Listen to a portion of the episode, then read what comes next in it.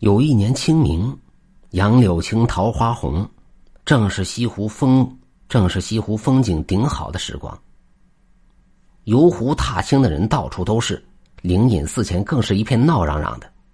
这一天，杭州知府也出来耍子儿，一路上鸣锣喝道的来到灵隐寺，看见飞来峰脚下密密麻麻的围着一大堆人，就叫差役赶开人群，让出一条路来，自己挨进去一看，呵，原来有个老和尚正在那里跟一只金毛猴子走围棋呢。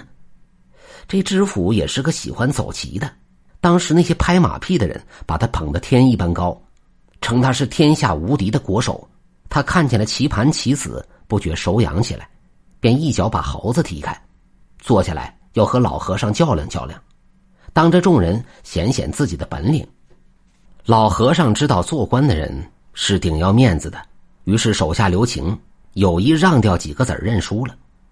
知府赢了棋，心中得意，站起了身子，仰着头呵呵大笑起来，并把老和尚奚落一番。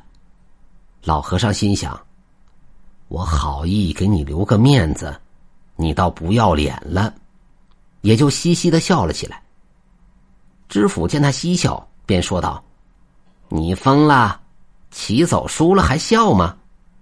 老和尚说，哈哈哈哈，大人呐、啊，你不知道强中自有强中手，我上面还有老师傅呢。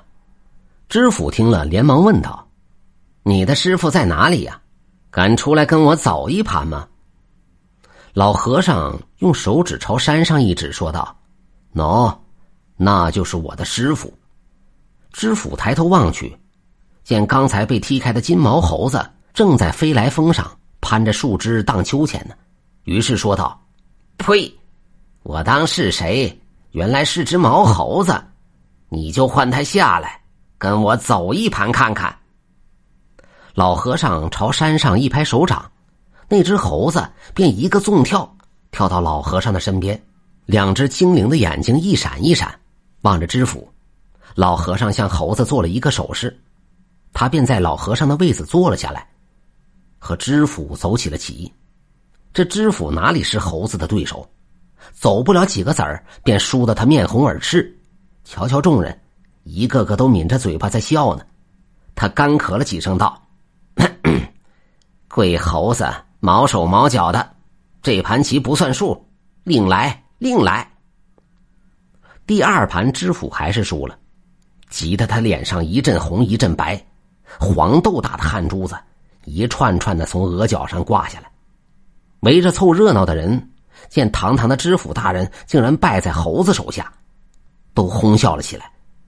知府在众人面前出丑丢脸，心中气恼极了，脸孔一下变得铁青铁青，霍得站起来，将棋盘摔在地上，大吼道，快把这畜生给我抓起来，给我狠狠的打。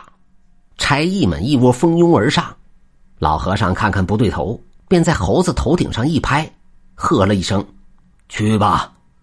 只听到那猴子一声呼啸，像箭一般的窜上了飞来峰去了。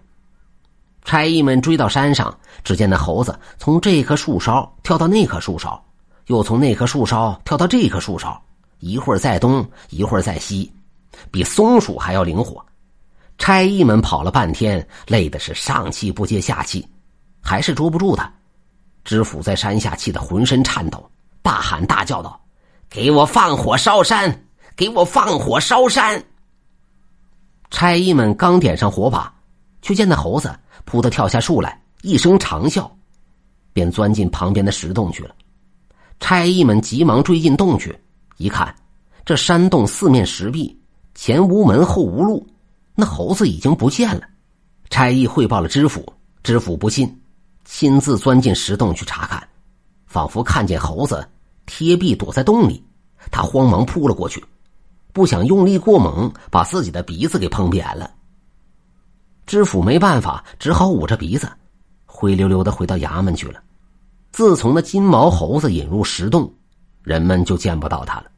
但是只要老和尚朝石洞拍拍手掌，呼唤一声，他还会钻出来。后来老和尚死去了，石洞里的猴子就再也不见出来。因为老和尚当年曾经对着这石洞呼唤过猴子，后来人们就一直把这叫做呼元洞。